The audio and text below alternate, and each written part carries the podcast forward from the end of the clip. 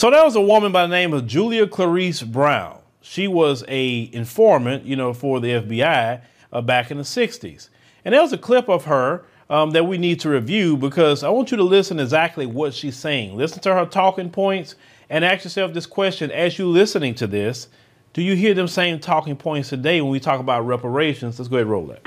Well, I say it is frightening and it should be frightened uh, to the entire American people that he has demanded $10 billion. And if he doesn't get it, then there may be riots this summer. Martin Luther King is nothing but a blackmailer, and he should be arrested for blackmailing because he certainly has blackmailed the United States government. There's one thing that bothers me, and that, uh, as a Negro yourself, why do you talk so bitterly against Martin Luther King and uh, a lot of these uh, these other uh, people of your race? Well, let me tell you something. I don't put my race before I do my country. Uh, being a Negro woman doesn't matter to me who is a Negro or who is a white person. If they are enemies of our country, then they are certainly my enemies too. Now, Dr. King, when he said that we come when we come in D.C., we come to get our check, and he was asking at that time for or demanding, I would say, ten billion dollars, because you know Dr. King's birthday just passed, and you know these people in America act like Dr. King. Oh, they love Dr. King so much. Oh my God, Dr. King was the greatest thing ever. And then there was a person that recently posted a photo, it's a recent photo, and, and it, you know, we can put that up on the screen. And as it says, Dear white people, stop using Dr. King as an example of a peaceful protest. You shot him too.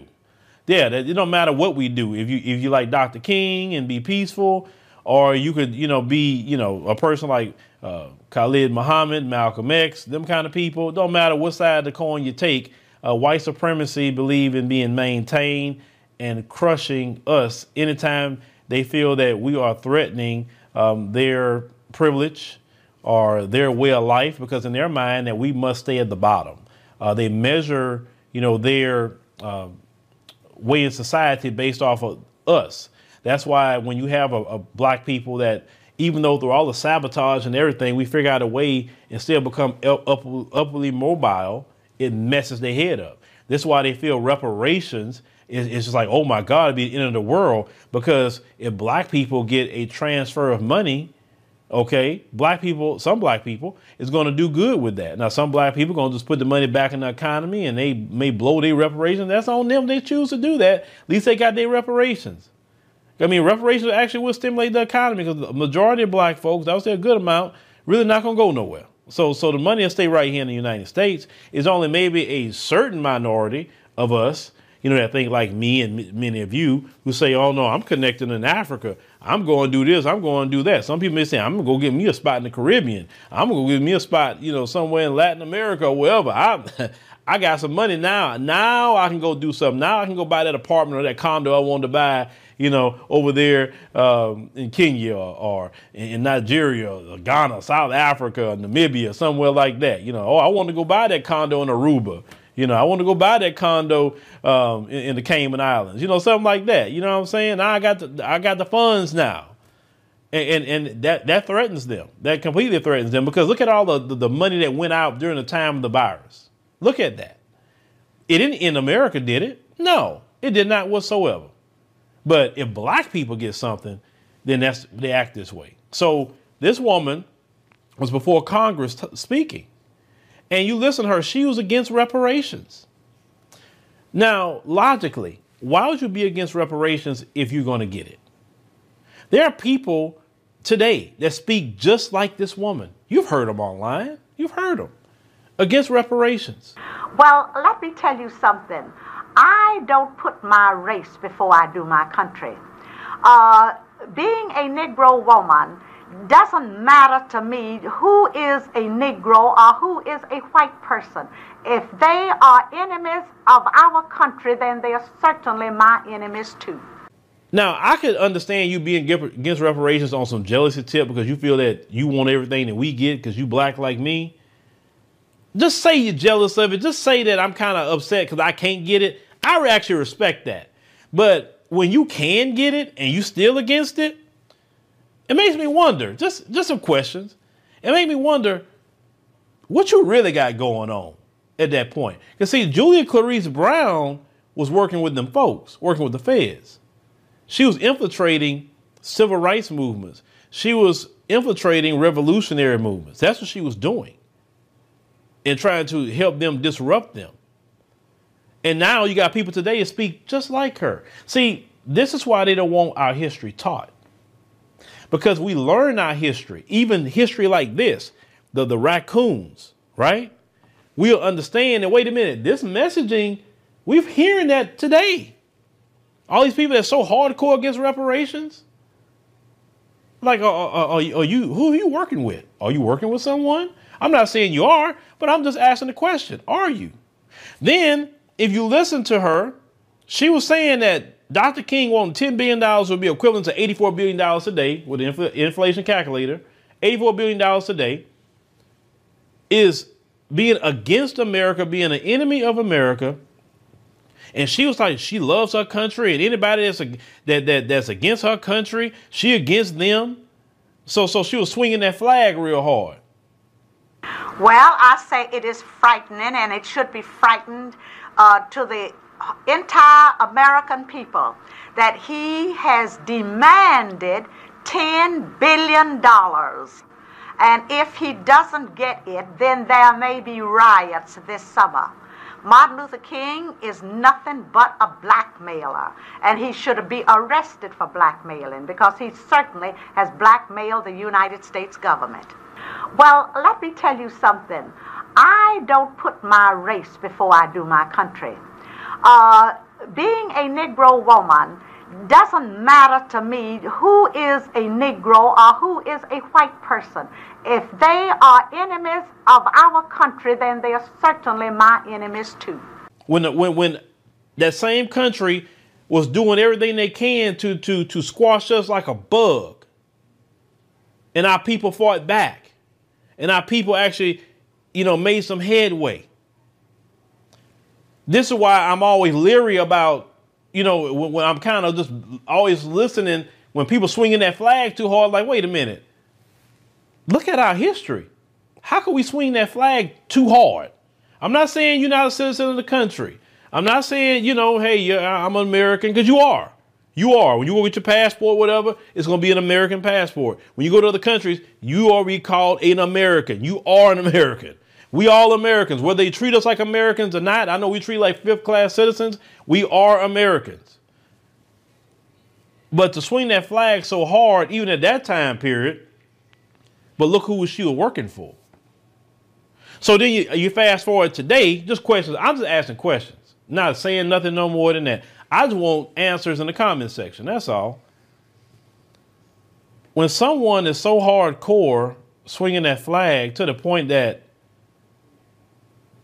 you kind of have this venom about the African continent, like why? I mean, that's where our people come from. I mean, if you don't, if that's not for you, it's not for you, and that's okay. And I have no issue with that if it's not for you. Some things aren't for me, and that's cool too. But why would somebody be so eh, eh, be so invested and want to keep all black Americans here? Not even letting them go see the world or even invest in different places. Why is that a problem? Why travel is a problem? You understand? Why? And there's so many different aspects of it too that, that, that is crazy to me that I'm hearing.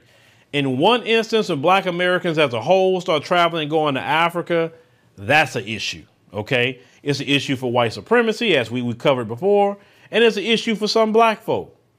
Okay? White folks travel all over the world every day. Every time I go to an African nation, white, guess what? White folks are going. But nobody even talking about them going anywhere. Okay, cool. Even with all the brothers that's traveling now, and they, you know, they, the term they're using now is passport bro. Now all of a sudden that's an issue and problem. Okay? All of a sudden everybody's virtue signaling, acting like people in other countries, or women in particular, in other countries, don't have running water. These women are just being done so bad, but yet those same people aren't talking about them folks that go to the Gambia and targeting children. Gambia had to recently put out a law to say we don't want them Karens coming down here targeting our young men. We don't want them coming down here uh, fooling with our children. They recently said that. They said we want high quality tourists. That's what they recently just said in the Gambia. That's how bad it is with them folks have been doing and all other places throughout the world. These people are doing these things.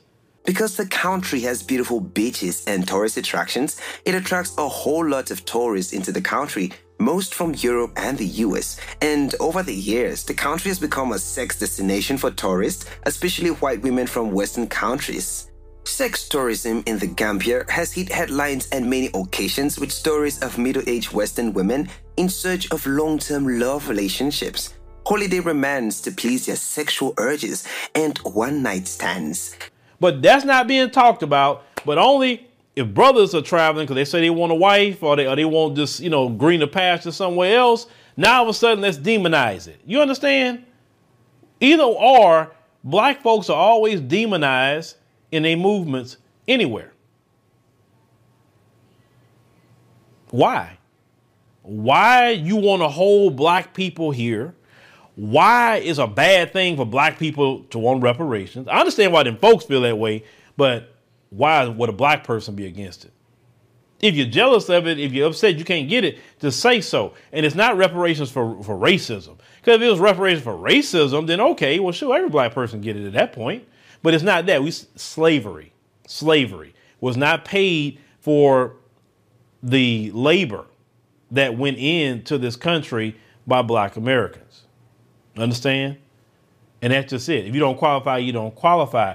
But when we get our reparations, shoot, brothers and sisters be going to the Jamaican spot. They'll be going to the Ethiopian restaurant be, be doing all kind of things, going on tours with different companies, do all kinds. Of, man, trust me, the black world benefit from it, even if you don't receive it. So I don't understand. And you know the history. If we receive reparations, then other people throughout the world that's in the black world gonna get reparations at that point, right? You know that. But people like Julia Clarice Brown and people that speak like her, I just I just question it. That's all. I question it. I question anybody that's so anti, you know, Africa. I question when you're so hardcore about it. I'm not saying if it's not for you, it's not for you, and I have no issue with you saying it's not for you. But when you're so hardcore to the point that you're angry about it, because some people get angry. I had a young lady the other day made a video to me about just just she was very angry. A young lady about me talking about Africa, and I'm like, why is she so turned up about Africa? And I can guarantee, I can tell you she ain't been. She ain't been in no African country. I know. And that's why I just kind of made that decision that if you haven't been to an African country, I'm not going to even argue with you about it because you don't know what you're talking about. You go and then we can have that conversation. But being against reparations, being against black travel, no matter who doing it, whether we as a whole, black men doing it to find wives or whatever, all that just to hold black people hostage is how I look at it. And that says a lot to me. And another reason they don't want all this taught, but even by the Julia Clarice Browns of the community. See, we can learn from that, hear the messaging, because history always repeats itself, especially if you don't learn it. This is why they don't want y'all to know your history. They don't want y'all to learn it. Because if you learn your history, you're not going to repeat it. It's not on their, their system to teach us our history. It's on all of us to learn our own history and to teach it. So maybe we all just need to start investing in teaching history and do it in a way where it's, it's, it's enjoyable, um, it's exciting, it's motivating. We all need to start doing that because Florida can stop African American studies all they want. They can't stop us from teaching it on the internet. So we got to know our history because people like Julia Clarice Brown, and she even wrote a book about her time, you know, with uh, uh, the, the federal government. She, she wrote a book about that if you want to go read that. But let me know what y'all think about this. You know, especially those who are just hardcore against reparations. We ain't talking about them folks. We talking about within our own community. And listening to her messaging, people swinging that flag so hard, people that so hardcore anti-Africa, anti-black travel, want to hold us here. I mean, where do you think all that that, that spirit comes from? And, and these people that's doing this so so big and boldly, I mean, are they connected to something? Or are they just it's just the way they feel? Just let me know in the comment section.